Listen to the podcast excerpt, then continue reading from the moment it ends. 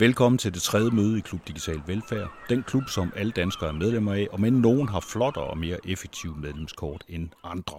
I en nær fremtid, der skal vi sandsynligvis alle sammen have et ekstra medlemskort. Det bliver et medlemskort til EU, et såkaldt EID, der måske skal erstatte vores pas. Men når man laver sådan et, så er der mange andre ting, der pludselig bliver anderledes, end det var før. Det og en hel del mere, det taler jeg med Baki Sakisi, lektor ved ITU om her i dagens klubmøde, der også har en forbindelse til Gry Hasselbalg fra Data Essex, der netop har lavet en phd afhandling om kunstig intelligens og magt. Så er jeg besøg af Jesper Balslev, som er Ph.D. i digitalisering af undervisning. Han har undersøgt, om al den her virtualitet, vi har måttet omgive os med her under pandemien, egentlig er god for os, eller mere præcis, om det er godt for de studerende. Jeg hedder Anders Kjævl. Velkommen til. Michael Shaw, 45, husband, father, is an astrophysicist. Several days each week, he commutes to a distant laboratory where he's engaged in the Mars One project, the colonization of the first planet. His minor in the some 10 years he attended a Midwestern university was botany. It is one of his many continuing hobbies. He is engrossed on this sunny morning in the study of the cellular structure of a new exotic fruit tree. Hopefully, his experiments will produce a giant peach with a thick protective skin much like that of a tangerine. Her over en øh, 5G FaceTime-forbindelse, der har jeg nu fat i Gry Hasselbalg, som er selvstændig senior researcher. Hun arbejder med dataetik og nye teknologier for forskellige institutioner i Europa, og var medlem af EU's ekspertgruppe, der udviklede Europas etiske guidelines for kunstig intelligens. Hun er også medlem af Danmarks første dataetik ekspert, ekspertgruppe, og så står du bag en Ph.D.-afhandling, som du lige har forsvaret. Kan du starte med at fortælle mig lidt om den her Ph.D., der hedder Data Ethics of Power a Human Approach to Big Data and AI. Jeg ved godt, det er jo et større værk, men kan du sige lidt om, hvad handler den om?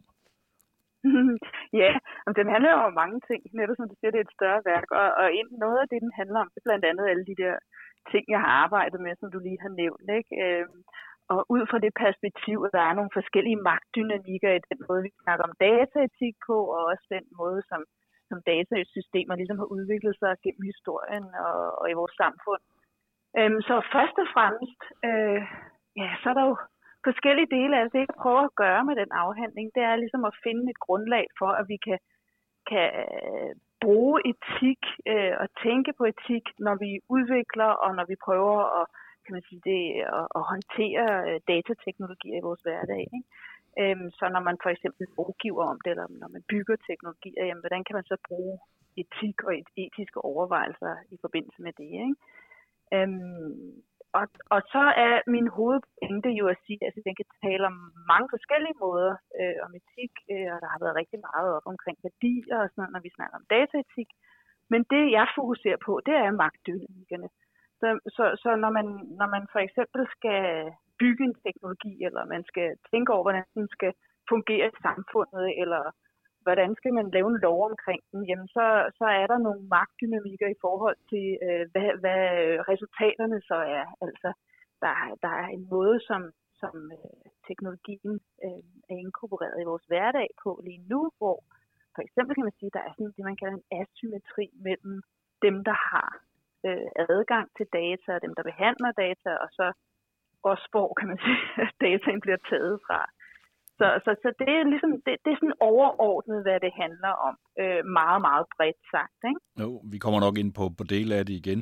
Men jeg tænker nemlig på, fordi noget af det, der skulle være lidt spændende at få noget videre om lige nu, det er, hvad er status egentlig for, for kunstig intelligens i Europa PT? Fordi jeg ved jo, vi har, vi har hængt, hængt lidt bagud i forhold til USA for eksempel.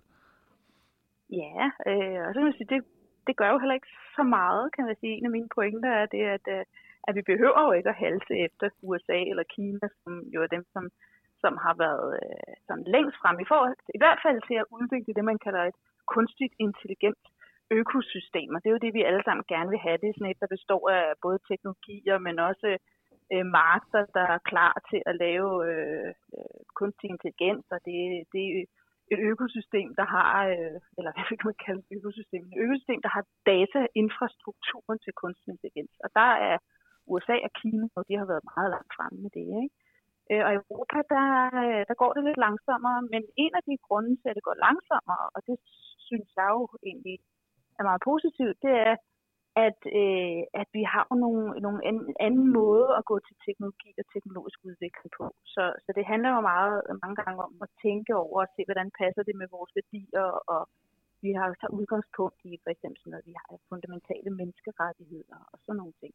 Så på det punkt, så, øh, så, så har vi jo en diskussion i EU lige nu, og Europa, øh, og jeg ved, den også har været i Danmark, øh, hvor man ligesom siger, jamen, vi skal have innovation, og vi skal have kunstig intelligens, men vi skal ikke have det på, på sådan, øh, på bare sådan, have, bare gøre det uden at tænke over, reflektere over have altså, nogle etiske overvejelser. Så, øh, så for eksempel den gruppe, jeg har siddet i i EU, har vi udviklet etiske retningslinjer for kunstig intelligens, og der er jo så kommet en lovgivning, eller i hvert fald et lovgivningsforslag ud fra EU lige nu, hvor man tager udgangspunkt i det.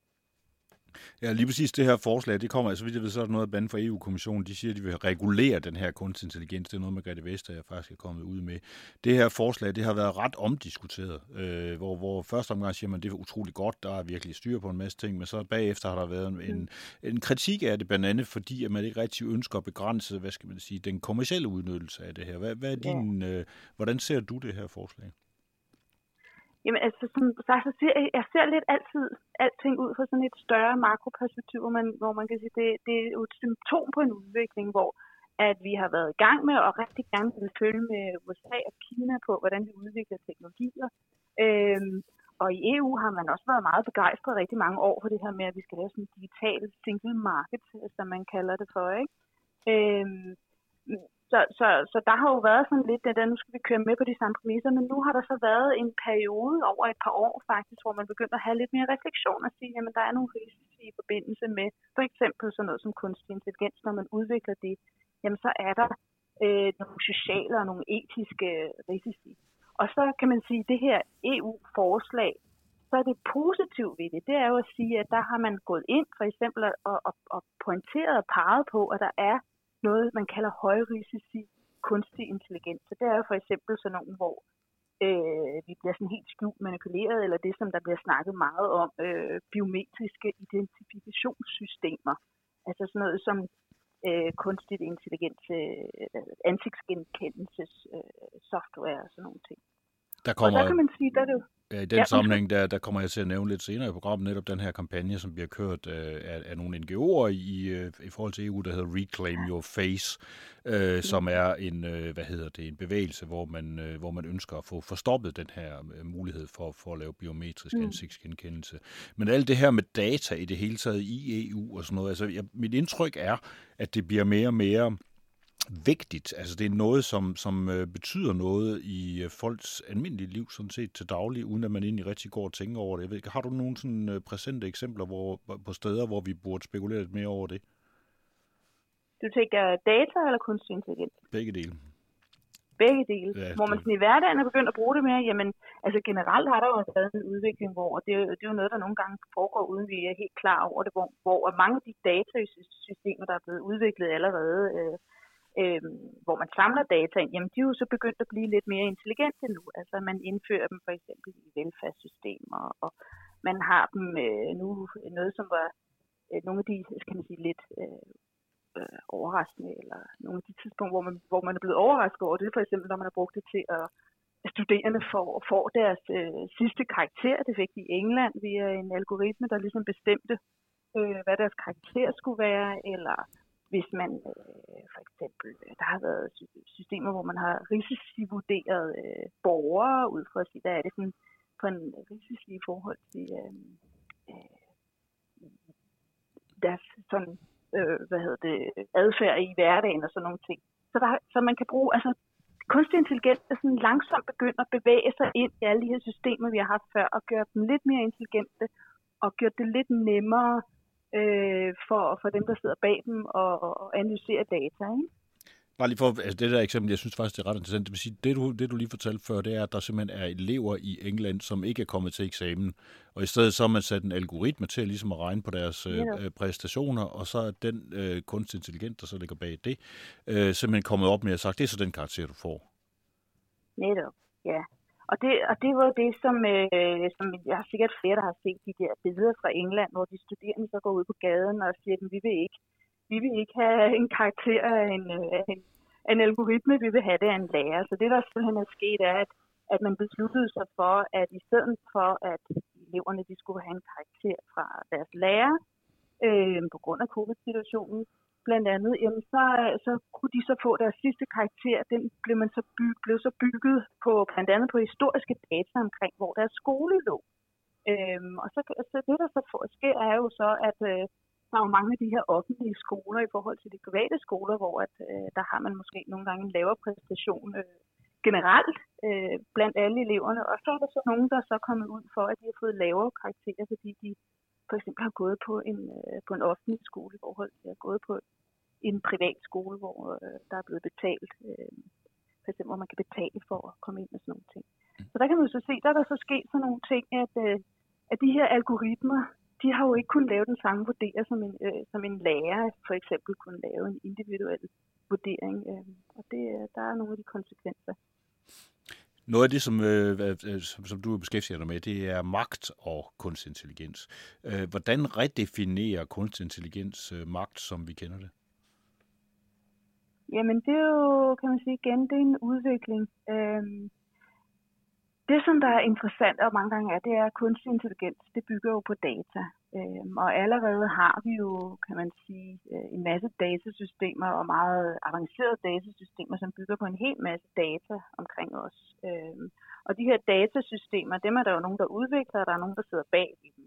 Og sådan som det ser ud lige nu, øh, så har vi jo en slags infrastruktur, som er bygget, og mange af os kender det fra, at vi bruger det f.eks. vi i vores sociale øh, medier, hvor der, der bygger på data om os, og det offentlige, offentlige har data på os osv.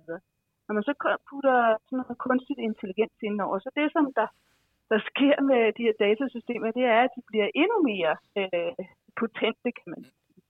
Øh, så, der, så, så der kan jo for eksempel ske sådan noget som, at øh, øh, men, men altså, der, der, kommer, der kommer en form for interesseuddelegering, hvor interesserne, som der ligger bag alle de her systemer, de kommer endnu længere væk fra os. Altså det vil sige, at vi får sværere og sværere at se, hvad er det, for eksempel dem, der bruger data, hvad bruger de vores data til?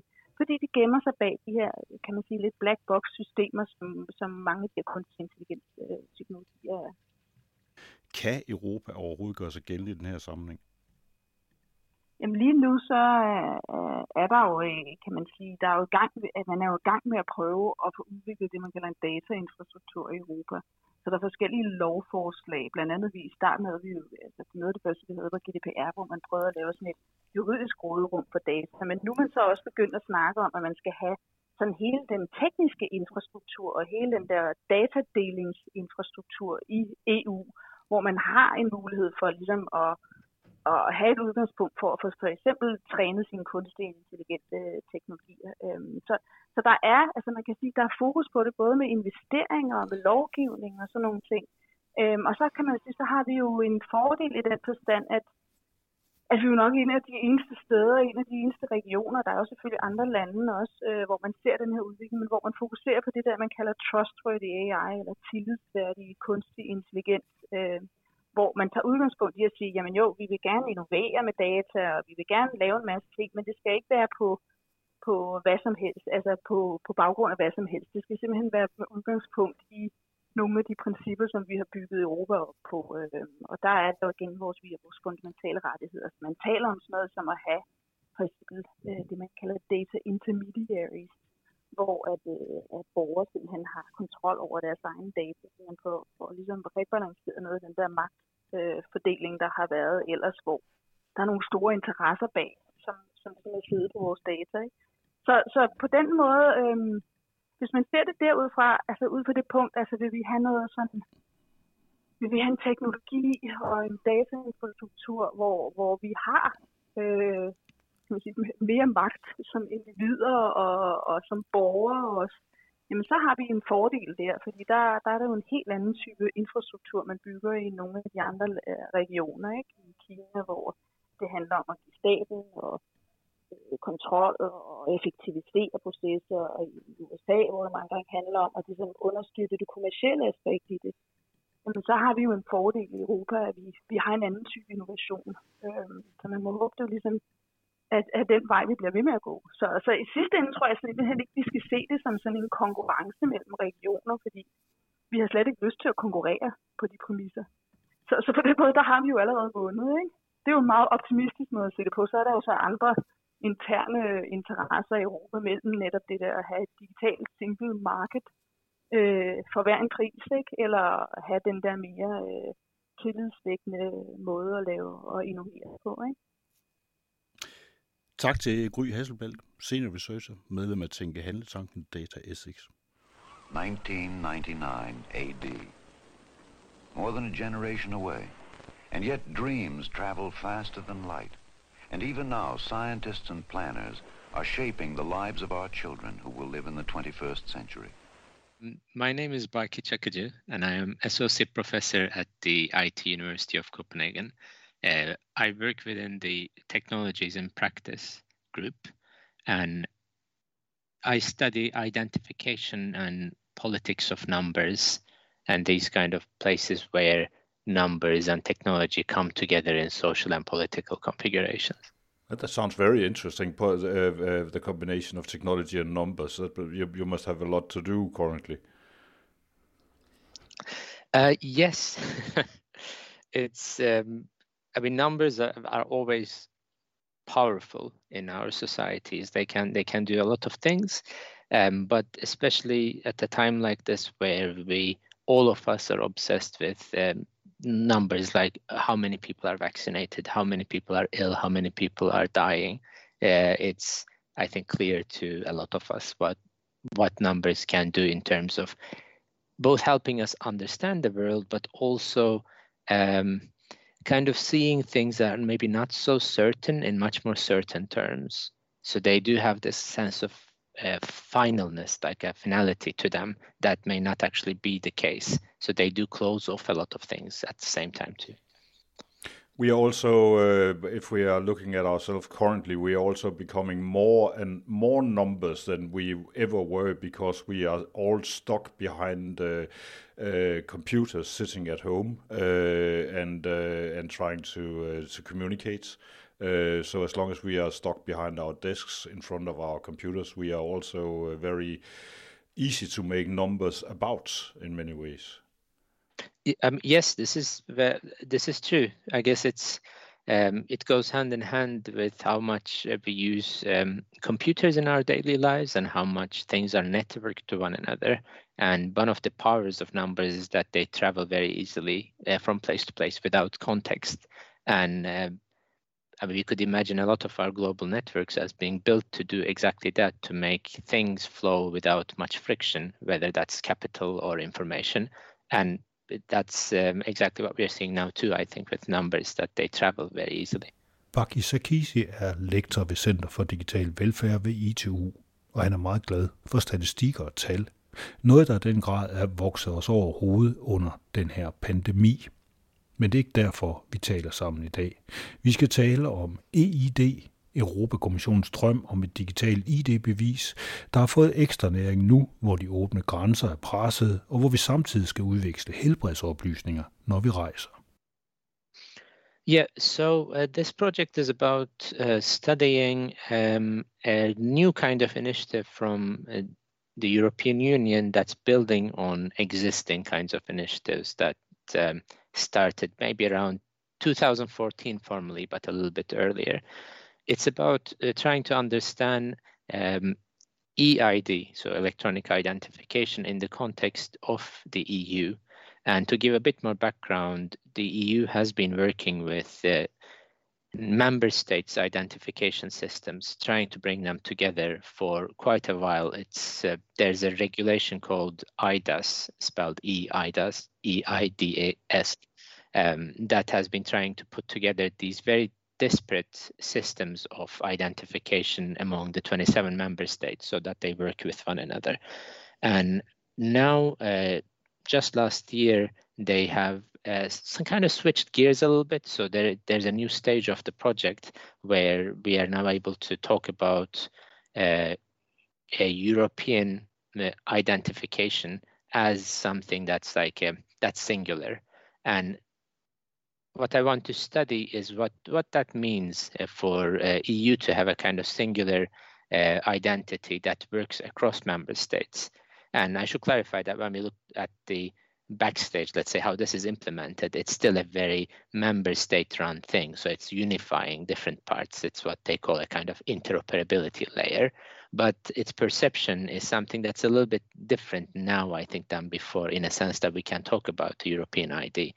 So my uh, research project is, which I'm, you know, in the initial phases, is about trying to understand how how does this work, this idea of European identification, together with an idea of European citizenship, which is very, you know, it's a very core tension uh, in European Union from its maybe from its foundation about what the EU means. Is this a, a membership uh, driven kind of 27 partners coming together to do something as a team, or is it a, a federalist state where all these different parts uh, feed into it, but ultimately there's one kind of authority at the top? So I feel that there's a parallel between this uh, identification work and this idea of European citizenship. So we can actually say that uh, the EID is uh, actually um, we could say that it's this is kind of um, this is a, a, program that is also uh, having a built-in politic, saying that uh, that the EU, if it goes through, uh, suddenly becomes uh, a federalist state instead of all these national states going around. I mean, there's there's a lot of nuance there, so maybe I I wouldn't go that far, but there's definitely a, you know, if we project ourselves into the future and this these things have happened and we have this notion of European citizenship, so to speak, like we talk about that, then I think we would look back at this uh, initiative as one of the core components of that, because it's a, in a way it makes it possible to think at that level you know, in a very your daily practice, you would be more able to think about the whole of Europe, knowing that uh, this identifier you have works across all of Europe. So, in terms of its, um, let's say, foundational technology, it still has it gives a lot of power to the member states. The member states, as it's as it is now, they notify. So they still tell the EU of how their systems work, and the EIDAS initiative or now the EID is a way of making those different pieces talk to one another rather than proposing something new. But of course, it's um, the more smoothly it runs, the less visible this underlying structure would be. And in that sense, we could at some point find ourselves thinking of our own uh, national identifier as being equivalent to a European identifier. Also, that's the kind of transformation I'm looking at. It's maybe not a direct link from going from you know a, a separate separation of powers. That's not a great term. Um, like the 27 member states having their own will to going one federalist will. I mean, it's not as simple as that, but there is definitely a leap uh, to a more centralized structure when it comes to um, coordinating these different ID schemes at least. Hvad kommer der til at ske, hvis vi får en slags EU-pas, et EU-identifikationskort, som gælder over hele EU? Får vi et statsborgerskab? Og hvordan skal det statsborgerskab se ud, spørger Baki Sakisi, der er i begyndelsen af sit forskningsprojekt.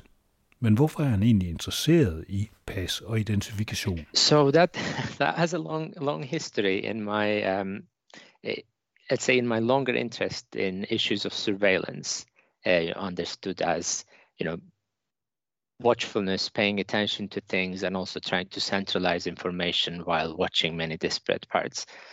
And that goes back.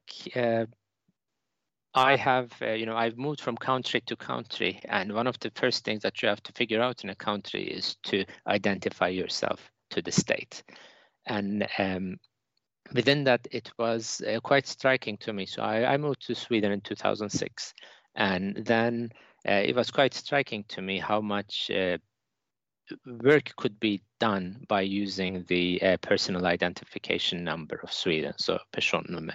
Um, with this, uh, you could, you know, you could basically do uh, everything that related to um, state communication, whether that's you know application for welfare, you know, tax, um, registering to buy a mobile phone, and so on and so forth, and also not having it meant that you couldn't do any of these things.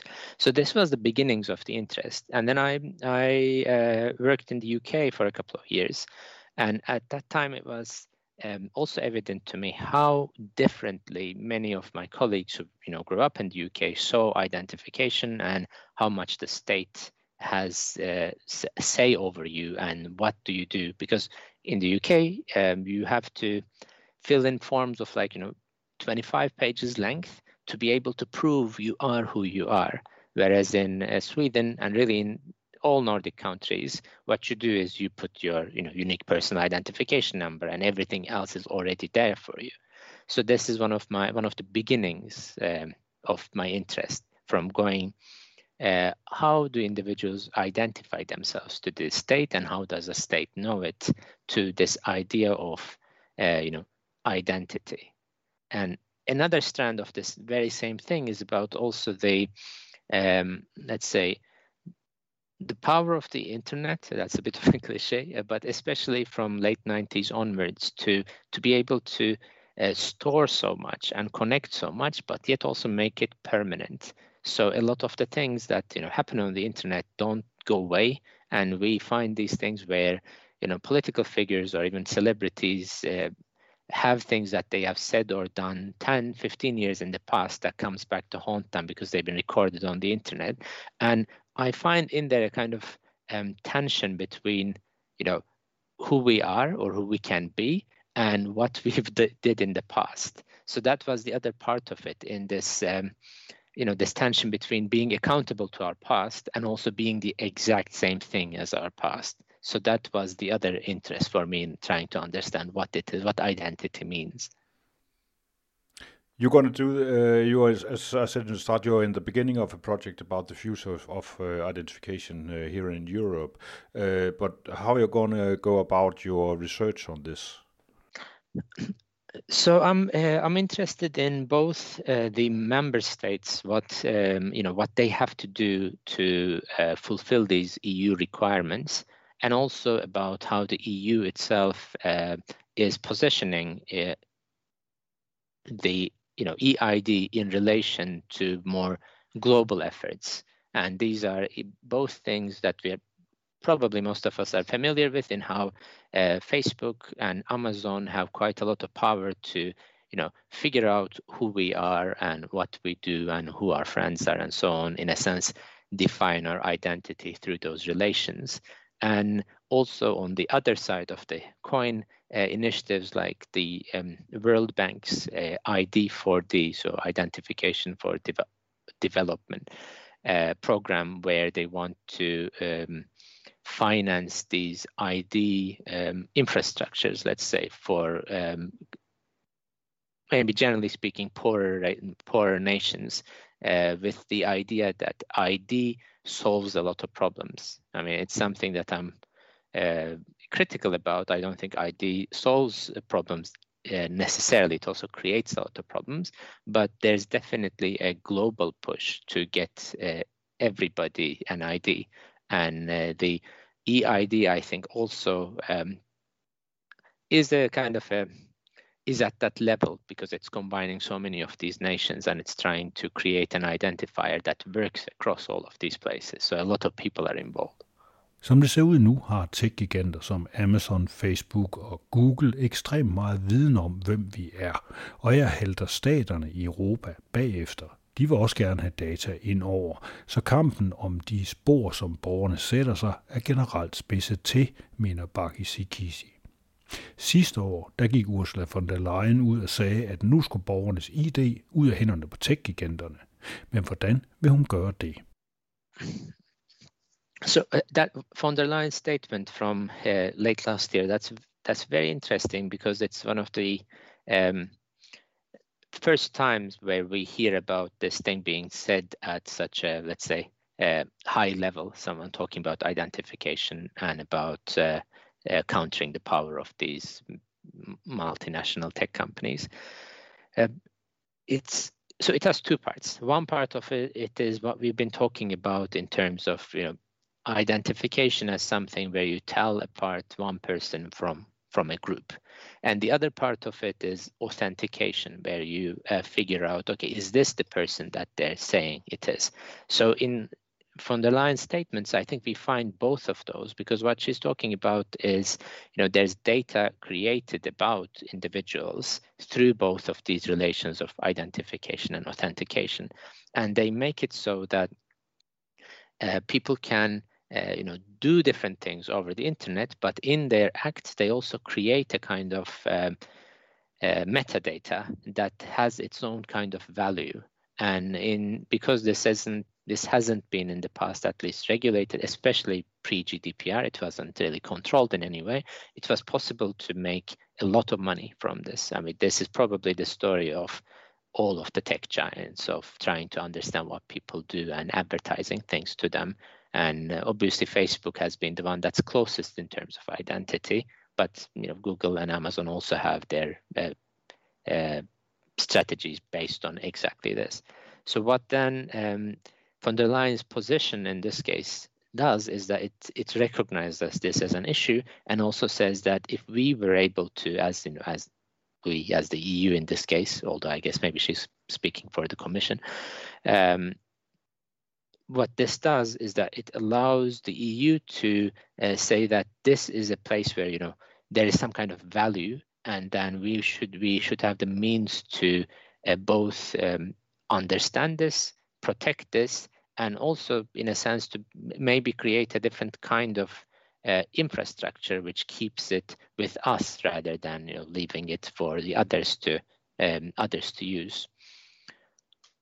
I'm not sure if that answers your question uh, completely.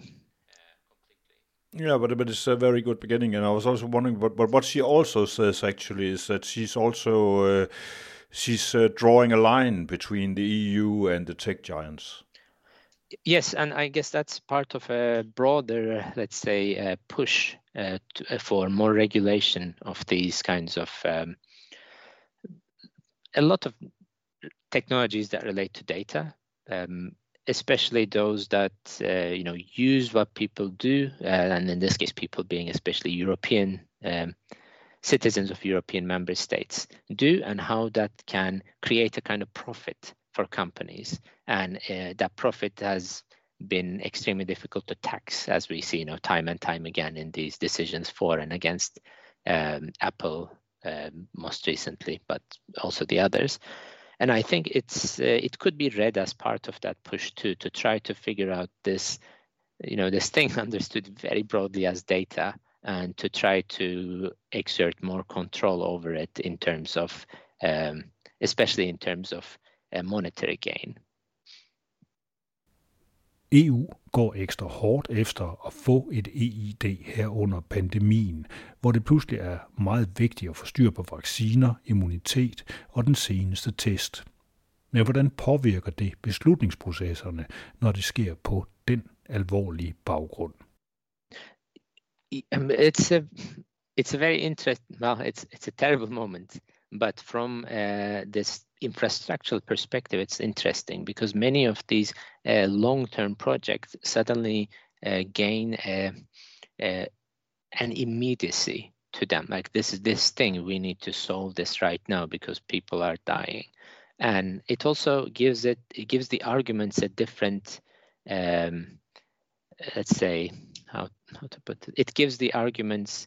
Uh, a certain push to decision quickly. So the space for deliberation uh, shrinks quite a lot because things need to be done quickly. And what that means is that um, many of these technologies of uh, you know, surveying individuals then suddenly become things that we need to implement uh, right now. I think we see this um, in discussions for this uh, EU-wide um, what's been called the digital green pass first. Now it's uh, the EU COVID-19 uh, certificate. Uh, I mean, the debates are go- ongoing as we as we are recording this. There, this week there has been a lot of talk between the uh, Commission and the Council of Ministers uh, in the in this sorry parliament and the council of ministers in this very issue uh, at the eu level about how to implement this kind of technology. So what the pandemic has done when it comes to identification in the eu is that it has created this need to be able to fix you know bodies the bodies that we inhibit which uh, you know, can carry disease or can be resistant to disease, and a digital identifier, which would then be able to say that this person has received vaccine or this person has received a negative te- test, and to stabilize the link between those two things. So, of course, that link between the person and the digital system is uh, not going to go away after the pandemic because it's an infrastructure that's being built and that then uh, should lead us to questions like what is going to happen with these systems and even as it is implemented who is really benefiting from these systems? I think these are the kind of questions that we need to ask but they become very difficult to ask in time extraordinary times like a global pandemic or i mean a war would be a similar situation where these kind of powers can get rolled out very quickly so it's also, but but it's also a new thing to say that we are because of digital technology, we are able to combine uh, an identification uh, paper, which typically have been a passport, uh, with the ever-changing uh, health status of, uh, of of the people who are using it. Uh, so yes, yes, and no. Yes, in the sense that uh, now there is a, a kind of real-time uh, sense to uh, whether uh, this body is carrying a kind of disease, and that time scale has been reduced to something like 72 hours, for example. But if we look at I mean, in the past, we find a lot of different ways in which this passport regime has been uh, combined with different kinds of disease and in, I mean, frankly, quite racist policies to stop different kinds of immigration. These have been combined so that people uh, would have to undergo a series of checks for disease and then they would be, you know, allowed entry or not based on those. So in a sense, uh, yes, this thing that we're seeing now is new, but they, it does also build on a very strong tradition of uh, combining passport and health. Um, with this uh, EID, there comes new possibilities for uh, surveillance and control. We've been into some of them, but if you uh, and I'm gonna uh, ask you to do something which is very unscientific, but if you let your mind run wild, what could uh, an EID develop into of uh, good or bad things? Well, um, let's see. Uh, let's start with the good because that's more difficult. Um, you know, the, the good things we could see is one, um, one of the foundational principles of EU is of free movement. And especially with the pandemic, we've seen how quickly a lot of that can be undone. But um, let's speak in pre-pandemic levels within the Schengen Schengen area, travel was already you know, relatively easy for people who were already in it. Of course, you know the after the borders there is the fortress Europe situation where people are being pushed away from the borders. That's a, a different kind of crisis. But within the borders, travel was um, relatively easy. And I think where you would encounter issues was that after you traveled, it would be fairly difficult to be established in the new uh, place that you went to. Say, we had our European health cards, for example, which would, which would allow us to get healthcare, but uh, you would still have to register with the uh, new the member state that you've landed in. Say, I, you know, I moved from um, Sweden to Denmark then I register with the Danish tax authority and then I get my numbers and everything is in place and so on.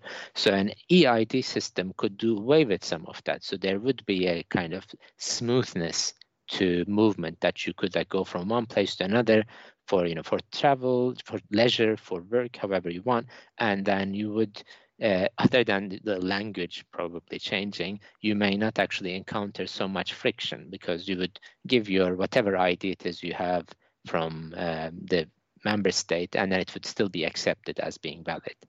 So that, that's one thing where things become smoother. And it's kind of like, you know, it wasn't so long ago that we used to pay roaming charges uh, within Europe, and now we don't. And I guess like it's we stopped thinking about that pretty quickly. So that could that could be the case with something like ID2. Um, but at the same time, of course, there are um, political problems, and now I'm going to talk about the negative stuff uh, that are associated with these kind of infrastructural projects, because this is a kind of system that we'd be building that wouldn't go away easily. So first, the very first question is who gets a say in um, what kind of system gets built? And equally important question would be what kind of uh, protection does this data have? I mean, who even owns that data? We've talked a little bit about how powerful and how important it is to have information on identities in this world.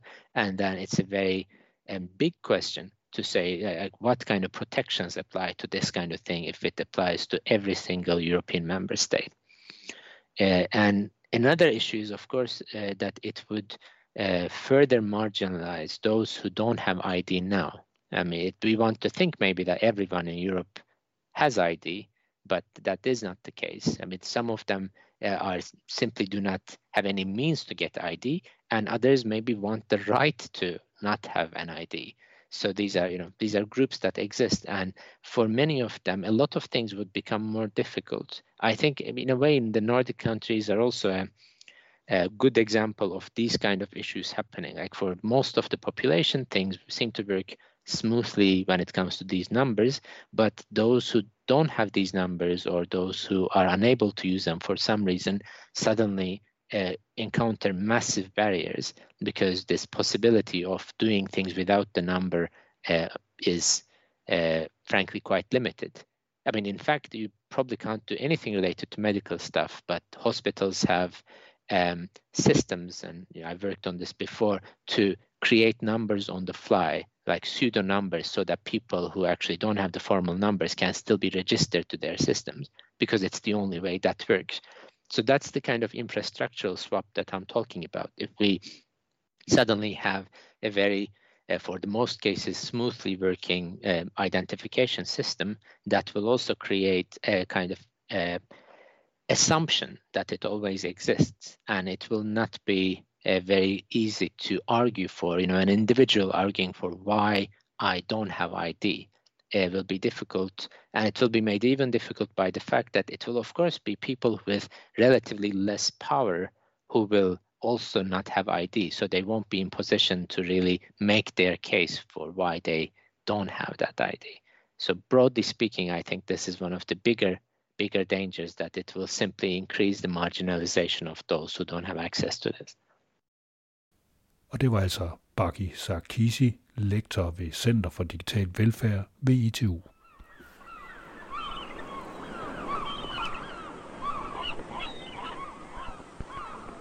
Mom, how do the gulls fly?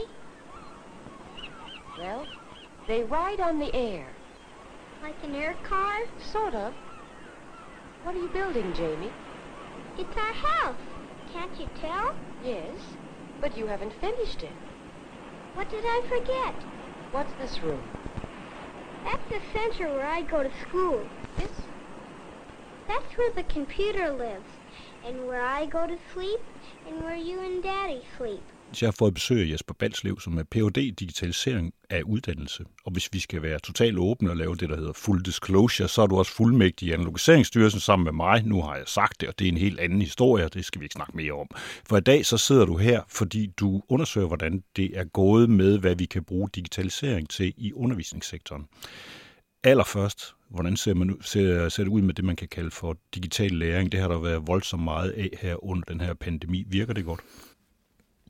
Der, der er jo rigtig mange, der, der er utrolig mange evalueringer, der er blevet lavet. Ikke?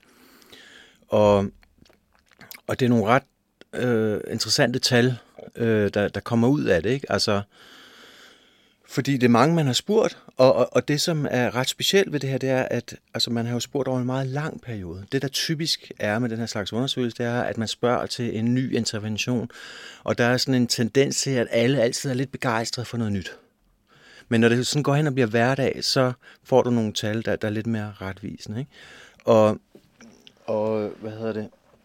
Det mest bemærkelsesværdige tal, øh, som er på baggrund af, altså, af, øh, man har spurgt alle dem, der startede med at uddanne sig, ikke?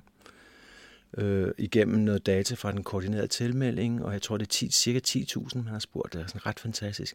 Og der har man spurgt øh, hvad hedder det, om man, om man foretrækker fysisk undervisning eller online undervisning. 4 procent svarer, at de foretrækker online undervisning. Og det er jo ret hæftigt. Ja, det, det, det må man sige. Det er jo ikke det, man hører vores politikere. Altså, jeg hører, jeg hører dem tale om, at det her det er smart, fordi at, øh, ja. det kommer vi til at få mere af, og, og ja. vi skal bare have det lidt forbedret og sådan noget. Men, altså, men det, du siger her, det er, at alle undersøgelser peger på, at kun 4 procent øh, hvad hedder det, synes, det er en god idé at have online undervisning i forhold til at møde fysisk frem. Der er en undersøgelse, der viser det her tal, ikke? og så er der ret mange undersøgelser, hvor øh, der, der, der er sådan meget, altså, hvor det er meget signifikant, at der er nogle, altså, at man foretrækker øh, dele af den fysiske undervisning meget mere. Ikke? Altså, men det er også det, som, som, altså det, som grundlæggende er interessant, det er, altså det, som er, er mit ærne med det her, det er jo sådan helt grundlæggende at spørge ind til, i den her kæmpe, altså korpus af evalueringsrapporter, kan vi der finde belæg for nogle politiske beslutninger, der bliver truffet. Og jeg har meget svært ved at finde, altså jeg kan godt, jeg har meget svært ved at finde belæg for, og, og nu skal man også lige holde for øje, at, altså, at det skal selvfølgelig holdes op mod nogle ægte intentioner. Og en af dem er for eksempel, at CBS øh, varslede sidste år, at 50 procent af deres undervisning vil være online. Uanset hvad meldingen blev omkring nedlukning og alt sådan noget der. og, så, og der synes jeg, det er interessant, hvor kan man i det her korpus finde belæg for, at det er en god beslutning? I forhold til at motivere og anspore studerende til at læse en bog, eller gå en tur i skoven, eller pakke sig ind i plastik og plexiglas, eller ligesom jeg så, der er nogen, der jeg så på nettet, der er nogen, der underviser i saxofon i sådan nogle små grønne telte, så de ikke kunne smitte hinanden. Men, men det, som jeg er i hvert fald meget tydeligt, er, at der bliver ikke afsat særlig mange ressourcer til at undersøge, hvilke alternativer er der til at undervise på mere, i mere analoge former med samme lave smitterisiko. Det er ikke et fokus, man har, og det undrer mig lidt, når man nu ser, at det er så tydeligt, at det er suboptimalt i så mange sammenhænge. Men hvis nu lige, øh, bare lige vender tilbage til de her med de 4 procent, der, kun, der er kun 4 procent, der synes, det her det er en god idé med, med online undervisning. Ja. Øh, men, men det kunne vel egentlig også skyldes, altså under den her covid-pandemi, der har vi alle sammen været tvunget til at sidde og glo ind i de her computer hele tiden, fordi vi ikke rigtig kunne noget andet. Ja. Er det ikke bare fordi, vi er blevet øh, super trætte af det, fordi vi lige pludselig er blevet, altså det svarer lidt til at sige, at, øh, at man var blevet spærret ind i Tivoli, øh, hvad hedder det, fra, og, og ikke kunne få lov til at komme ud, så kan det jo godt være, at man bliver træt af rutsjebaner til sidst, ikke? når man jo, jo, jo, jo. op og ned konstant. Ikke? Men, men det er også det, som, som der, altså det er jo det, der er rigtig interessant, det er, vi, vi, vi, her kan vi endelig se, altså før covid, der var der ikke nogen grænser for digitalisering, i hvert fald sådan diskursivt. Altså visioner og forestillinger om, øh, altså der var i hvert fald en meget stærk diskurs om, at hvis ikke vi giver det her et forsøg, så vil vi aldrig finde ud af, hvor godt det virker. Og nu har vi virkelig givet det et forsøg. Og det virker ikke så godt. Altså, det virker i hvert fald ikke sådan i forhold til, til de, de forestillinger, og, og, altså, ja, man havde om det. Ikke? Men, så, så vi har fundet en grænse for digitalisering. Altså, som, og, og, og, og, og der synes jeg, at der mangler fokus på og rigtig meget innovation fra den anden side, som handler, hvad skal man sige, hvor kan vi lave ikke-brugstiltag, der rent faktisk gør de digitale tiltag mere værdifulde. Så det kan jo godt være, og det tror jeg faktisk er rigtigt, at der er en grænse for, hvor meget vi kan tåle at sidde foran en skærm og til et foredrag. Jeg gætter på, det er mellem to og tre timer om dagen. Og at alt efter det, det er bare spild af energi. Altså kognitiv energi og spild af serverenergi. Ikke? Så, øh, og at hvis man, så, så der, der er en masse ting der, vi skal til at finde ud af, altså som handler om at dosere vores digitale forbrug i de her sammenhænge, for at overhovedet at kunne huske noget. Så det kan være, at vi, altså, der, der ligger også et, hvad skal man sige, et bæredygtighedsargument i det, kan man sige. Måske også et mentalt bæredygtighedsargument i den her sammenhæng. Altså, at det er vigtigt at, at sikre, at vi, at vi ikke brænder ud. Ja, og, og, og hvis man kigger på, hvad skal man sige, kigger historisk på, hvor øh, innovation er kommet fra, altså, altså det kommer nogle gange fra nogle planlagte innovationsprocesser, men nogle gange så kommer det også fra introspektion og ensomhed. Altså folk, der har siddet ved deres skrivebord og mumlet og tænkt over, findes, altså, øh, findes virkeligheden, og hvad er universet, og, øh, altså, og himmellemerne og sådan noget. Det er ikke altid, at innovation og altså, og, og vidensbegær kommer af nogle strukturerede, serielle, planlagte, didaktiske forløb øh, med en quiz til sidst. Altså, og, og der er noget der, som man i hvert fald ikke har fokus på. Der kan man altså sige igen, ud fra noget af det, som øh, nogle af de tal, som jeg ved, du har fået fat i, at der kan man sige, at der er så i virkeligheden basis for en masse innovation, fordi en anden ting, man har kunnet måle på med, i forhold til de her unge mennesker, som har siddet øh, foran de her computer i den her periode, det er, at de er føler sig meget ensomme i forhold til før. Ja, og, og, og det er der i hvert fald mange udsagn omkring, altså, øh, og, og man har spurgt til det, ikke? Og Og, og, og det, som hvad skal man sige, cirkulerer som, som for, mulig forklaringsmodel på det, det er jo det, man kalder den uformelle læring. Øh, det, øh, det er det der med, at, øh, at du i frikvarter, eller du lige kan sende en seddel til din kammerat. Altså, øh, og det er jo så nogen, der påstår, at man kan gøre i chat-funktion og sådan noget, men de problemer er, at de, de, de er tit synlige for alt og sådan noget. Men der, der er rigtig mange, Altså, der foregår utrolig meget uformel læring i pauser, til frokoster, nogle gange også i fredagsbaren, øh, hvor man vender og diskuterer øh, ting på en måde, hvor man ikke er bange for at blive vurderet. Øh, og det der med at kunne spørge læreren i pausen, jeg er virkelig ked af, at jeg faldet ikke en bjælle, og min hund har spist min øh, opgave, hvad skal jeg gøre? Ikke? Øh, alt det er der ikke rigtig altså, systemer til i det virtuelle. Der er mange, der arbejder på det. Der er mange, der... Og det er jo også ret interessant, hvad, hvad, hvad, hvordan branchen reagerer på den her, de her findings. Der er nogen... lige vender tilbage til ja. det, fordi det, det er jo så netop, altså når vi kigger på det her forfærdelige tal, med de kun, det er kun 4%, der synes, det er godt med, med online undervisning, så må det jo være, så det klassiske svar, det vil jo så netop være at sige, så må vi lave det om, så det bliver bedre. Ja, og, og nu skal vi også lige passe på, ikke, fordi jeg tror, altså vi, vi, min pointe er, at, altså, at vi skal evaluere meget bedre på alt det her. Altså, der, der er noget, der, der er noget vi, altså, vi, jeg synes ikke, vi, vi har de her diskussioner nogen steder. Jeg kan ikke rigtig se dem. Jeg kan kun høre folk sige, at det er the new normal, og sådan er det. Øh, men, og der tror jeg, vi skal gå meget dybere ned i, i alt det her, og, og prøve at forstå de her tal meget bedre. Jeg tror godt, vi skal passe på, at man godt forestille sig, at nogen, når folk får det spørgsmål, hvad er bedst, online eller digital, så vil de nok sige, at det skal i hvert fald ikke være ligesom under corona hele tiden. Nej tak. Men hvis du spurgte dem, vil du have det godt? Altså, og der er mange, der siger, vi synes faktisk, det er ret fint med den fleksibilitet, der er opstået. Nogle gange er jeg ikke behøver at tage ind på campus. Og, og der, også, der kan være nogle små fordele at hente der. Ikke? Øh, men, men, men, men, men der er helt klart altså, noget viden her, som, som altså, det, det, det minder mig lidt om det, der Jeff havde sådan en coronakatalog, hvor de skrev, at lige, lige så meget vi skal have en strategi for det digitale, så skal vi også have en strategi for fysiske fællesskaber. Og, og der er meget, der tyder på, og der er i hvert fald i det her korpus af evalueringsrapporter, er der rigtig meget, der peger på, at der er noget, vi skal forsvare, og vi skal, altså, vi skal udvikle og dyrke meget hårdt, og det er det fysiske samvær, den uformelle læring. Og selvom der er smitterisiko, så skal vi insistere på noget, der ligner det så meget som muligt. Jeg vil sige uh, mange tak til øh, Jesper Balslev, som er Ph.D. i digitalisering af uddannelse og blandt andet forfatter til bogen Kritik af den digitale fornuft.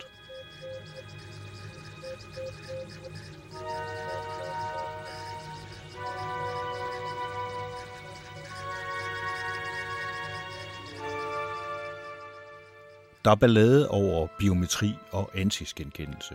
Industrien og ordensmagten de vil have mere af det. EU-kommissionen vil forbyde noget, men ikke når der skal tjenes penge. Og blandt andet græsrødder og NGO'er, der kræver man retten til eget ansigt. Reclaim your face EU samler i øjeblikket digitale underskrifter ind for et forbud mod ansigtsgenkendelsessoftware i det offentlige rum.